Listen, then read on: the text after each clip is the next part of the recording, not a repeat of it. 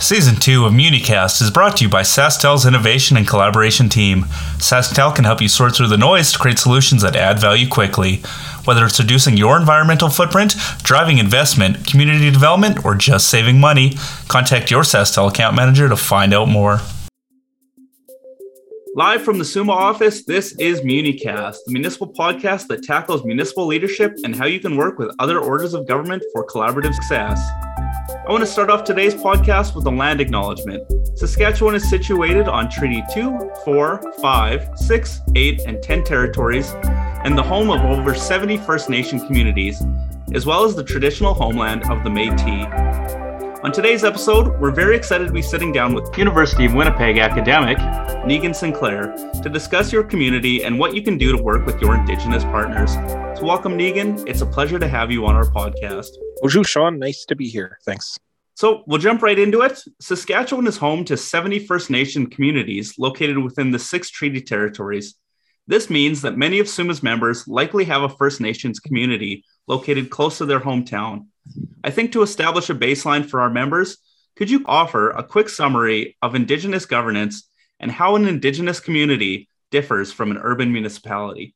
So that's a pretty big question. Uh, so uh, I'm not sure we're going to be able to tackle everything for today, but uh, it, you know, I grew up um, in a small community called St. Peter's Indian Settlement, which is just north of Winnipeg. And while I don't claim to know, you know, be an expert on Saskatchewan, I, did live there, and and I of course had as many of the similar issues that are faced here in Manitoba. Um, in 1907, my community was forcibly removed off the land unjustly, illegally. In fact, the Canadian government had to pay $121 million in compensation to our community uh, as a result of the forcible removal of our community, so that the town of Selkirk, uh, which was at the time just a I don't know, just a small outpost at best. It was a few shops, if anything at all. Um, remove us off the land so that farmers and other people from the town could take over our territory. So, approximately half of the town of Selkirk today is on that former site.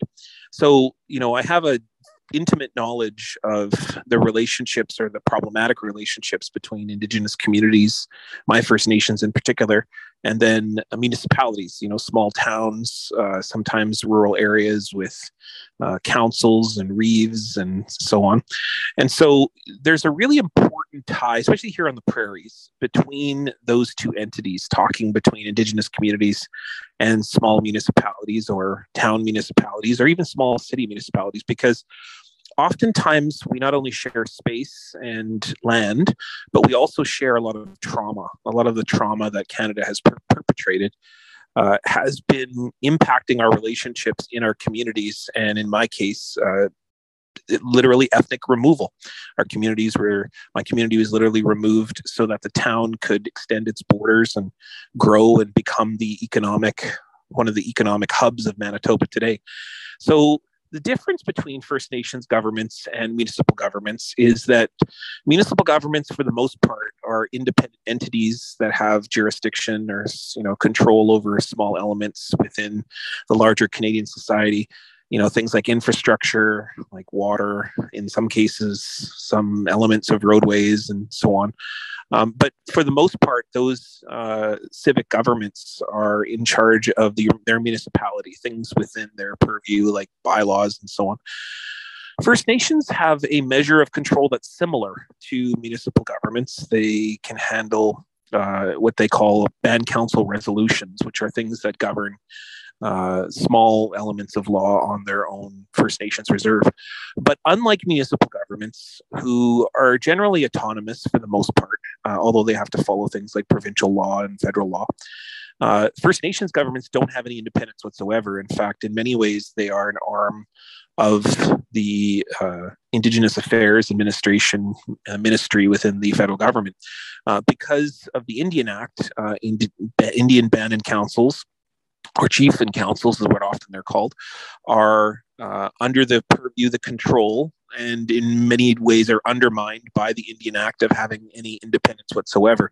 While some First Nations have done very well to maneuver and try to find small ways that they can take control over things like, for instance, membership or in some cases, some elements of infrastructure. They still have to get the permission of the uh, Minister of Indigenous Affairs, and right now we have two of them, uh, to, in order to be able to express any of their community goals or wishes. And so um, it's a very different relationship between First Nations governments and municipal governments in relation to what they can do and then what, therefore, they can express as a part of their community desires. A lot of our community members that uh, are, are members here at SUMA they may not understand or or kind of come into their role as a municipal councillor or mayor with kind of an understanding of of how different the indigenous governance model is and I know that leads to a lot of challenges for uh, our their Indigenous community partners right across Canada. So, uh, my next question for you: What are some of the main challenges that are facing Indigenous communities across Canada right now? The basic, simple way of understanding it for any municipal leaders out there is uh, when a small municipality or a town council or a, you know even a large urban city council uh, makes a decision. Uh, that decision can be carried through with the general amount of you know swiftness. Uh, they can start employing the law, employing the the intention of that law almost the next day. I mean, of course, bureaucracy being what it is. When a chief and council passes their resolution, it's extremely hard to have any sort of uh, uh employment or any intention out there other than the spirit of that law you know the community can adopt it in some sort of way. And, and i'm thinking about predominantly communities that have chosen to be uh, dry or what we be banning alcohol for example. Um, it's very difficult to employ that law for the most part because of the lack of infrastructure the lack of human resources on first nations. And so, you know, municipal governments can get things done very quickly, but for First Nations governments, it often takes a very long time, uh, sometimes years, to employ and to t- put into effect the decisions that a chief and council makes. Um, the one difference I would say is that when you have the support of other governments or uh, an allyship of other governments to support you, um, like we've seen during the COVID 19 pandemic, First Nations governments can get their done, work done quite quickly. So uh, like when we intend um, when we put health restrictions into play for example uh, first nations have been very successful to employ those band council resolutions very quickly and for the most part have been very successful in keeping out covid-19 or keeping health restrictions in place because we know that COVID 19 passes much faster on First Nations than almost anywhere else in this country because of the health conditions, infrastructure conditions, long time instilled poverty due to the Indian Act, and so on.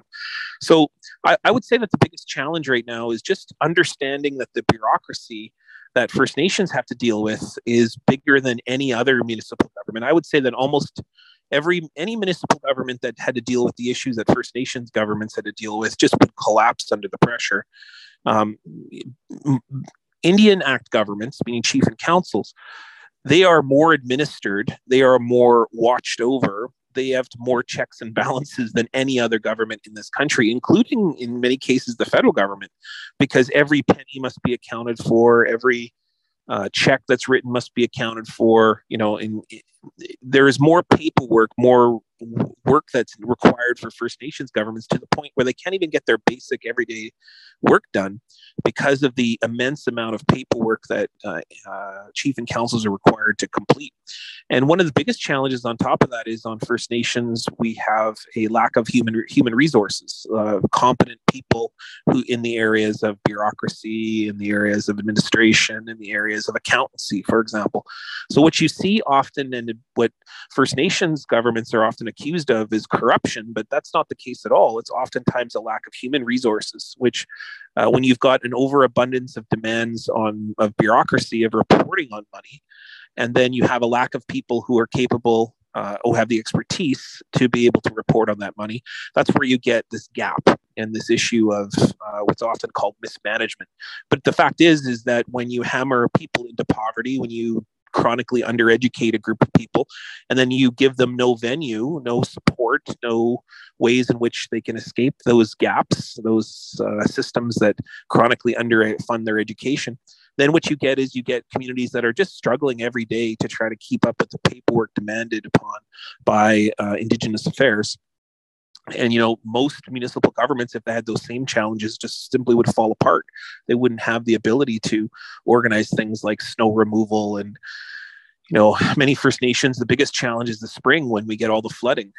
And the flooding cost that that's demands. And and uh, they you know you can't cover just basic uh, everyday things when you're too busy trying to figure out the paperwork or the grant application or the endless amount of reporting that's required to uh, that to account for really basic simple things in your office so what i would say is that the biggest challenge is just understanding the differences between first nations governments and and municipal governments but also understanding how the speed of things can operate and the fact that there's a big lack of control for chief and councils to be able to employ their their laws and so on.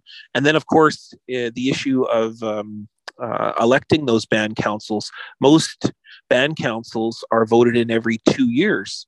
So, you know, I'd like to see a municipal government try to uh, handle uh, constantly running for election every two years. You know, you can imagine what it would be like if you had a mayor who was voted in every two years and how difficult that would be to run a government because you would never stop campaigning. Uh, you'd be in a con- constant series of trying to make people promises to keep in office to get your agenda done. So those are just a few of the basic things that uh, I think are main differences, but also some challenges that First Nations governments are are facing. And uh, certainly, you know, I know of also many municipal governments that have done some really great work working with their partner First Nations nearby to support them and to be good allies. Yeah, I'm glad you brought up that last point around uh, local governments partnering with their municipal leaders. You were talking a moment ago around flooding. And it occurs to me that, you know, if your partner community next door is flooding, you're likely going to be facing some of the same challenges. So I was just wondering if you could elaborate a little bit on that and talk about some of the ways that you've seen municipal leaders work collaboratively with Indigenous communities to overcome the challenges they face.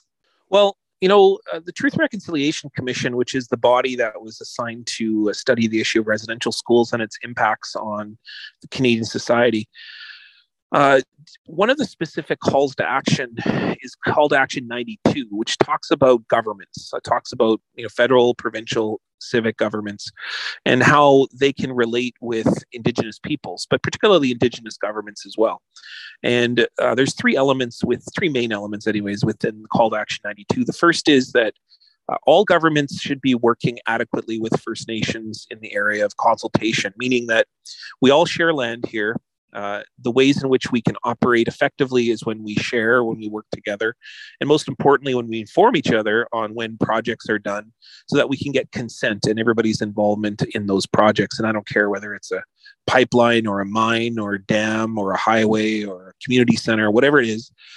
Uh, we should be talking to each other and we should be spending time thinking about each other's needs and supports and the ways that we can be good families and neighbors uh, working together for the betterment of everybody.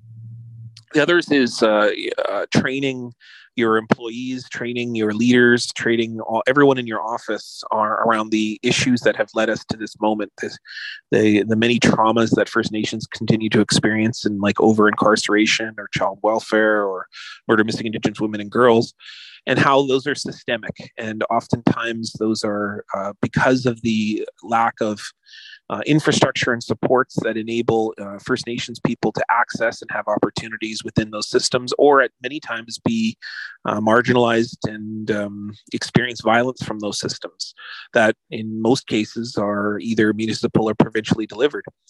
Uh, and then, of course, the third part is how do we work together on projects and how do we make sure that we uh, plan for the future together in the vision of uh, treaty of how do we think of each other, work together, imagine a future where our children are living equitably and considerably, and in many cases, habitually together, maybe even be married one day. And so, what we hope is is that uh, we all leaders of this country, all elected officials, work together uh, to be able to give us a future something better than what we've inherited in the past. And so there's many different examples of that. Flooding is a really good one. I think when people are in an emergency uh, they tend to work together a bit better. But you know, for economy, the idea of urban reserves is one of the most essential and progressive ideas in Canadian history when it comes to supporting municipalities, oftentimes that are in dire situations or lacking the kind of economy necessary to move forward in the future. And at the same time, you know, we are seeing this movement oftentimes of big box stores and people moving to uh, suburban areas or people moving out of the downtown core of cities and so on. You know, in some cases, urban reserves have been the savior for municipalities across Manitoba, Saskatchewan, and these are been just lifelines for small towns and for uh, municipalities. But there's also many other different uh, ideas as well. Uh, I'm thinking about the uh, the ways um, employment have operated or the sharing of uh, natural resource territories. I'm thinking about the ways in which um, uh, economic resource projects can develop, like uh, like dams, for example, in northern Manitoba, which haven't been perfect, but certainly have given lifeblood to, to small towns that were in a state of decay, and also given much needed employment and resource options to First Nations. So, I mean, there's a hundred different examples of municipalities working with First Nations, but it only works if people people think of each other as family, as partners, as people who are going to be there tomorrow, not just working for today, but what will our children be like in the future? Absolutely. I, I think it's essential that community leaders see their Indigenous communities that are, are nearby as partners because, for all the reasons that you mentioned, it's really essential that if communities want to have strong regional economic development, that they work with all partners that are available. Across the province, SaskTel is engaged with many different municipal organizations who seek to innovate. Contact us to learn more about some of these initiatives and how we can help your municipality today. And now, back to the show. Turning the conversation to reconciliation now, many communities across the province of Saskatchewan have made commitments to reconciliation and honoring the treaties within their governance practices. As you mentioned, it goes without saying that every community leader should and must be reading the Truth and Reconciliation Commission's 94 calls to action. But how can community leaders move beyond symbolic gestures and take meaningful steps towards reconciliation? A common critique we see is that community leaders aren't doing much more than naming their streets uh, after kind of indigenous names what does a meaningful reconciliation step look like yeah well i've yeah, i listed call to action 92 just a minute ago so i won't go over those again but what i would say is you know, let, us not take away from the idea of naming streets and and uh, doing territorial acknowledgments and um, taking down statues that are harmful and offensive and have terrible historical legacies uh, involving indigenous peoples. Like I can't imagine how anybody would tolerate uh, anyone anywhere, First Nations, non-indigenous uh, any immigrant. I don't know how any person in saskatchewan could tolerate a statue of sir john a macdonald at any place because of the tremendous violence that he instilled on women and children in that province, on communities, on instilling the harsh vision of the East uh, of using the prairies as an basically the mine for Canada, the the exploitative place in which they took all the resources and bounty and economic power and took it out east. And and I can't even imagine I can certainly you know we still see the sows of division between the west and the east here in Canada with things like uh, the Reform Party and also you know many different people who just don't like Toronto and you know like it's really hard to imagine a place in which we could uh, have really harmful statues up and, and expected indigenous peoples or anybody for that matter to have productive dialogues when you have the, literally the image of your abuser right in front of you uh, in that space.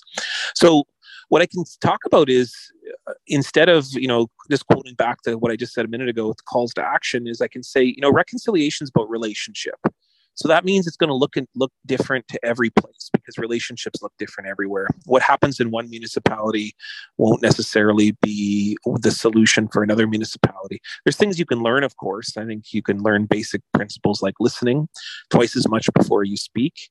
Uh, you can learn, uh, you can act uh, with your partners. Um, in fact, if you do anything without your partners, uh, without Indigenous peoples at the table, um, you are continuing that same path of exploitation and violence that the Indian Act has perpetrated for 150 plus years here in this country. Um, but some really basic principles of listening involves um, being patient making sure that you understand that First Nations governments have more challenges than almost any other government in this country. And therefore, they're going to move at a different pace. They're going to move at a pace that may not always be the pace that civic governments can, can participate in or can travel. Um, you're also going to face different expectations, different protocols. There's cultural protocols that are required to uh, to work with First Nations governments. Uh, for instance, uh, I remember one time uh, I used to accompany my father, who, uh, you know, he, pardon the table, he was the head of the Truth Reconciliation Commission, a former senator and Justice Murray Sinclair. And uh, when I was a kid, I used to watch him go to communities and uh, he would hold court. And uh, he'd be sent by the province to go and hold court and he was a judge in those days. And the first thing that he did in any community center or band council office or whether it be the school where he was holding court, he would go around and he would say hello to everybody. And he would sit and have a donut and a coffee. And, and court was supposed to start at 9 a.m. And the bailiffs would be ready, and the crown attorney would be agitated, and the RCMP officers would be annoyed but he insisted on visiting for at least half half an hour to an hour with people especially the elders of the community making sure that he recognized and honored them before he started court that day and that wasn't him being lazy or being uh, you know he always show up on time. It was because that's the protocols of the community. That's what's necessary for people to understand that they won't respect your decision unless they know you unless they uh, they are able to understand the perspective in which you come from. So i think what many civic governments think of as a waste of time uh, think of it this way. If uh, if a mayor shows up uh, we're not going to expect you to make decisions right away. We're going to expect you to visit and spend some time. And that's the cultural protocols of our community. That's not something that's just made up. That is a, a long time historical, century old policy of sharing gifts and sharing space and learning from one another. And, and I think I would say that the last thing is is understanding that First Nations governments have this immense amount of demands uh, administratively and oftentimes may not have the human resources necessary that civic governments have the privilege of having um, and having money that can flow quite easily. First Nations governments just simply don't have that. They're oftentimes following very stringent budgets and expectations from the Ministry of Indigenous Affairs. They're oftentimes at the behest of uh, many of the challenges, many of the emergency situations that they're facing in their communities, because they're often on land that's frequently flooded or or frequently um, you know, without the same kind of infrastructure or you know I, I i say this to sometimes being a chief is one of the hardest jobs in the entire world because when you're a chief you you live in the community and you oftentimes have a person show up at your house at whatever hour of the day telling you that they've pipes are frozen or that their their front door doesn't work or that there's they're having some conflict with the neighbor. You know i'd like to see a mayor deal with that oftentimes mayors have staff that can deal with that and don't have to deal with uh, their individual electorates that are you know come into their house at three in the morning telling them that their pipes are frozen then they better do something about it.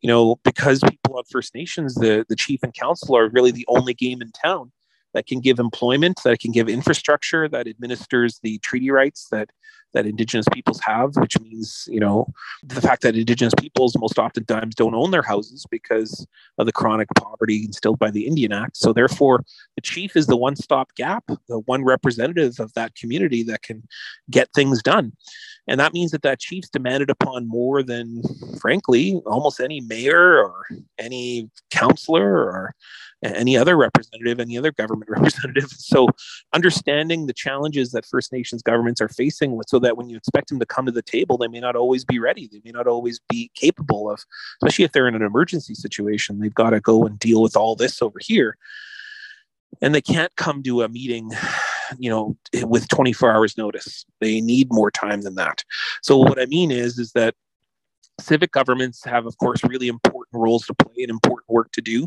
but so do First Nations governments. And recognizing that they have much different challenges and much different capabilities than many civic governments, I think, is a good first step in understanding of how do you work effectively. How do you instill this uh, I don't often use the R word, or we'll call it reconciliation, is just simply understanding that we have relationships with each other.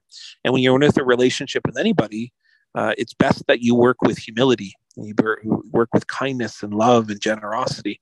And that's how you get to those states of wisdom and those states of uh, collaboration and community uh, is when you work with those things guiding you forward. Going back to your comments about John A. Macdonald and uh, even just the relationships between municipal governments and Indigenous governments, it has become clear throughout the last year that those relationships aren't always going to be celebrating the great collaborations between the two groups, but sometimes it's going to be confronting painful past.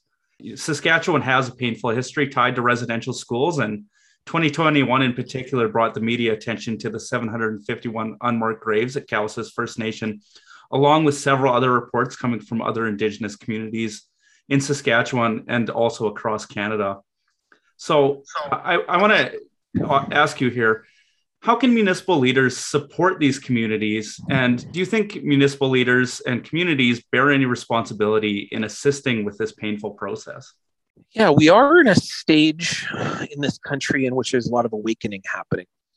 And a lot of that awakening is happening on the side of Canadians uh, because for First Nations, uh, we know about our lost children. We every single community in this country has a story of lost children, children who were sent to the schools and never came home, and and um, you know First Nations know exactly what happened to them, or know exactly uh, where they went. Uh, they know exactly uh, that something occurred in that building over there that took our children that we were legally required to send to. And in many cases, the RCMP came in and stole our children.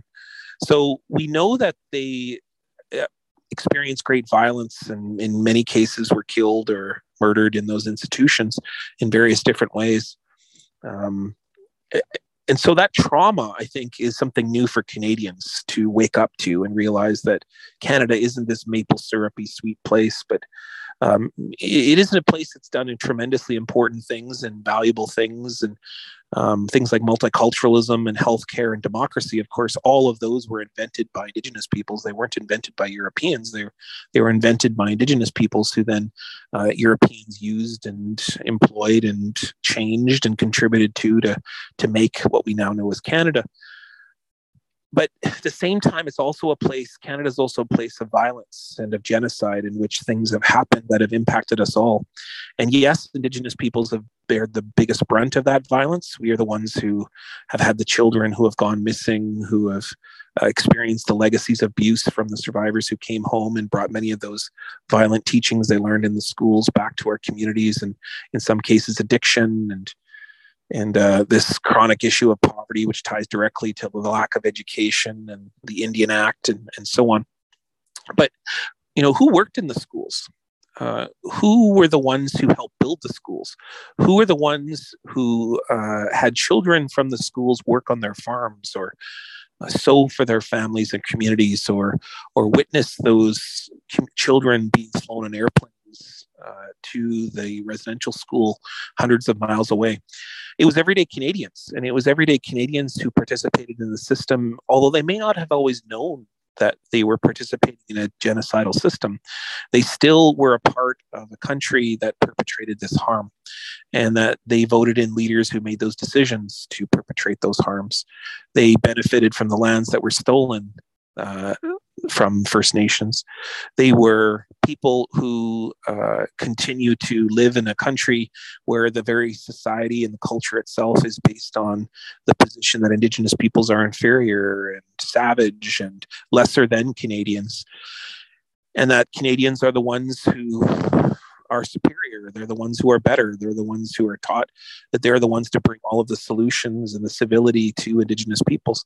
So, you know, Canadians have been impacted by the schools too, and it's a real awakening, I think, for Canadians. So it's unsettling. You know, it's upsetting for many Canadians, under understandably so, that people feel. Uh, angry when they find that out. They feel concerned and they feel sad and depressed. And understandably, some Canadians are still in denial about it. And and that's a position that I think we need to work with and help people to understand that it doesn't make people bad people because you come from a country that perpetrated genocide. Yeah, it, you come from a country that has uh, many a very complex past, and understanding that makes you the most Canadian of all. And at the same time, municipal governments, upon realizing that, which are led by Canadians upon awakening to Canada's past, can realize that you can be part of a different future. You can be part of a future of collaboration and sharing and, and a tomorrow where children can be married and, and work together and live together and see each other as family members, treaty people you know you can live in a in a country or in a you know an area you can govern and make decisions that can help to promote that sense of of sharing and that sense of relationality and kinship. You can pass laws that ensure that that violence is stopped uh, in the areas of child welfare, murder missing Indigenous women and girls, or the chronic problems of education. Like as a civic leader, you have tremendous power to work with Indigenous peoples to stop that violent history and to promote a more equitable and more just future.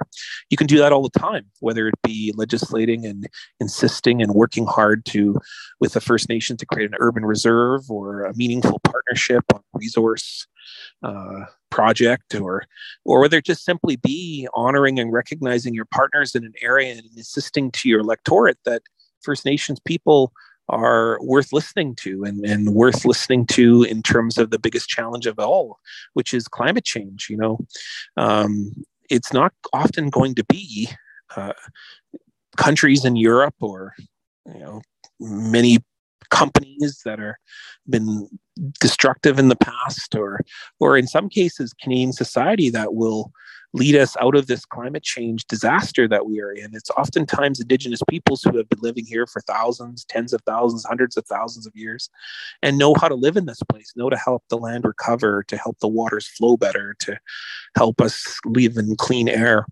You know, it's oftentimes indigenous peoples who carry those teachings on how to live in this place. And so it might be worthwhile in the biggest challenge of our generation to listen to indigenous peoples, to work with them and then follow some of their direction to be able to help us to grow in the future. To give our children, our grandchildren, our great grandchildren land to live on that is safe and, and healthy, and that we don't have to worry about, uh, you know, suffering from this cancer or this uh, horrible diseases coming out from uh, our destruction of Mother Earth or, you know, this pandemic that we're in right now has a lot to do with our overconsumption of the world and our our ways in which we have forgotten those basic teachings of how to live and how to live safely and equitably together. And this pandemic has reminded us how important it is to think of the community more than the individual. And that's how we will beat this COVID 19 by wearing our masks and staying socially distanced, but also loving each other more than ever. And that's an Indigenous teaching. So it might just be that living, listening to Indigenous peoples and being a civic leader that insists upon that might just be the most important decision you can make in a government. Well, I'm glad you talked about listening and learning. Last year, we had an interview with Tristen Durocher, and one of the things he talked about was one of the most important things a community leader can do is is sit down and have a meal with their indigenous partners and and just learn more about the culture and how to celebrate it. So, ending on a lighter note, municipalities across Saskatchewan celebrate indigenous culture and identity in several ways whether it be hosting powwows, smudging ceremonies, or just even in those collaborative projects that we talked about that are shared between the First Nations and the urban communities. So I was wondering if you'd be willing to tell us about some of your favorite cultural practices that welcome the inclusion of non Indigenous people and how community leaders can bring these practices into their community to help connect with their local First Nations community partners.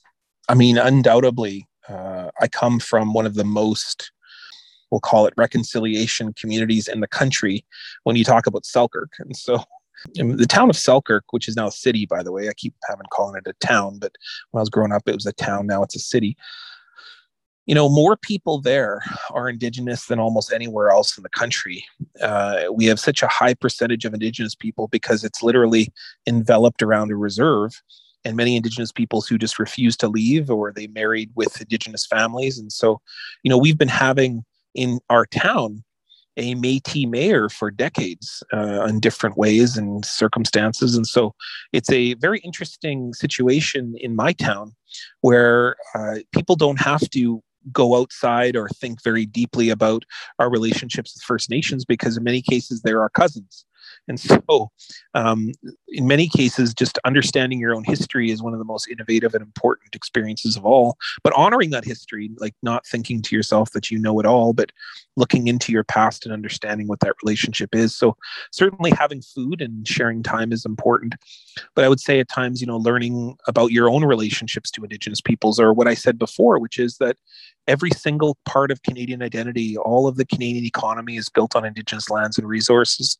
Every single name of or pathway or road is often an Indigenous trading route or based in Indigenous traditions and cultures. So just understanding your own history and realizing their relationships. But then, you know, my favorite thing that I do is uh, I'm part of a community action group or community nonprofit organization uh, here in Winnipeg, which we walk the streets. We're called the Mama Bear Clan, and we're part of many organizations. There's many interconnected organizations. There's a group called the Bear Clan. There's a group called Inisha Native. There's a group, you know, many other uh, Thunderbird uh, people, and then, anyway, so there's lots of different groups in downtown Winnipeg dealing with the issue of poverty. And our group, the Mama Bear Clan, uh, we go out and offer four important things to our relatives in tent cities and people living on the streets. Most of them are Indigenous. Uh, we offer kindness and uh, food. We offer resources and support. We offer a listening ear and sometimes a smudge. But the most important thing that we offer is love. That's the one thing that has been uh, kept from Indigenous peoples or forbidden or or oftentimes I think forgotten in the essentiality of this relationship, this treaty relationship, is that we must love each other. And when I mean love, I don't mean that kind of, you know, missionistic love, which I got to tell you what you should do and you got to convert to this faith and you got to decide to believe in this thing. It's love accepting someone completely 100% of who they are and whatever position that they're in in their life, whether they be living on the street for a long time, whether they be newly there because of an addiction or a struggle or a suicidal ideation, or or whether they be people who are uh, at what at one time or another just working with and trying their best just to live in this world, we accept them 100% and we make sure that we uh, tell people that they are valued and that they're worthy. And if they wish to take a step in their life we're there for them no matter what. And we know their name. We know a little bit of what community and what history that they have. And then most importantly we say uh, we tell them our name. And we make sure that they know that they are they can come out to the north point douglas women's center which is where we're located. And they can come and get supports or a food hamper or they'll always be welcome uh, to get a tea in that place. So, what happened in that group, uh, which was started by uh, grandmothers in the north end of Winnipeg, um, the highest percentage of Indigenous peoples uh, in Manitoba, is non-indigenous peoples have really picked up in this vision as well. And while it's still grandmother led and volunteers like myself indigenous volunteers still continue to lead the organization we've seen hundreds and hundreds of non-indigenous peoples and in some cases civic leaders. We have a city councilor uh, Vivian Santos, who regularly comes out and walks with us and helps us deliver food and and has mentored, been mentored by us to understand what is our vision of giving love to people who uh, who deserve it, who people who should never be forgotten and that we've been taught to forget, and so therefore we should double down on their recognition. Uh, we should do not just a territorial acknowledgement, then but then take action and say, okay, if we're living in relationship with Anishinaabe, Cree, Ojibwe, Dakota, Lakota, Nakota people, um, what does that mean? Like what does that mean? And uh, so every day we say okay so this is what it means. It means to look to those who have been neglected and oppressed and marginalized by society and saying we're going to double down on you now. We're not giving up on you. We're going to double down on you and listen to what you want and make sure that we're there for you. And so that's been my favorite collaboration is seeing the way uh, civic leaders all across manitoba and winnipeg have come together in small community groups to deal with the issue of poverty that's been my favorite one by far is seeing those kinds of issues. And in some cases i've seen uh, communities that have returned land to first nations here in manitoba. I've seen communities that have supported and helped offer relationships to a local first nations when their hockey arena burnt down. I've seen people offer employment uh, programs to First Nations youth because they know that the First Nation nearby is chronically unemployed. Young people don't have the opportunity, so that the uh, vast resources that a local municipality has, and when I say vast, uh, much more so than the First Nation, then they can offer and support and give that employment opportunity to that young First Nations person and give them an opportunity for the future because we know that that will mean the betterment of everybody. Uh, every single person will benefit from that young First Nations being invested uh, within. You know, in Manitoba, uh, 20% of us are Indigenous, but we are the fastest growing population by far. Uh, there's nobody even coming close to our speed of population. We grow about half a generation every 10 years.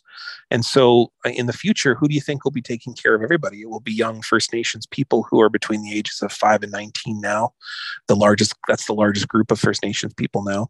And the average age of Canadians between 35 and 49. So, um, First Nations young people, if we invest in them now, they'll take care of all of us. They'll pay the taxes and lead the governments and lead the dentist office and the carpentry and the businesses, just alongside all of their non-Indigenous partners as they continue, non-Indigenous peoples continue to have opportunities and thrive in these communities which they've inherited uh, over the century and a half of Canadian settlement. But uh, First Nations people deserve that same opportunity, deserve that same attention, and that will be the future. That will be the best future for all of us if we all work together and and try to make sure that everyone is successful.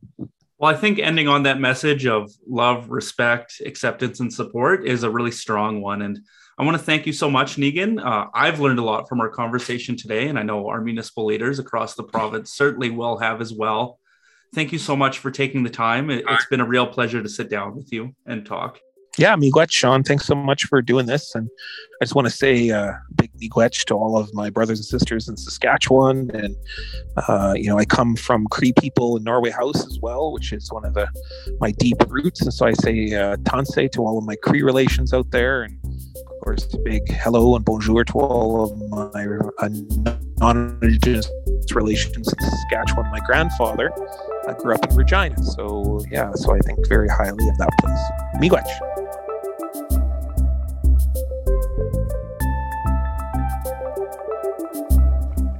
This brings us to the end of the penultimate episode of season two. We sure hope you've enjoyed the season so far, but don't go anywhere, we've got one great episode left. It's our interview with former Saskatchewan Premier Lorne Calvert.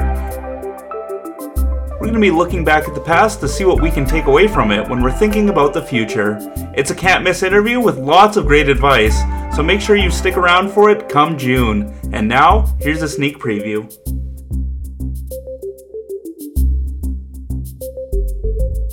my own my own my own philosophy of governance and, and the role of government is that we don't make social progress, we don't don't deliver those quality public services if it's not on the basis of economic progress. And the challenges continue and always exist to to make sure that we have good, solid, well-paying jobs and opportunities for our people.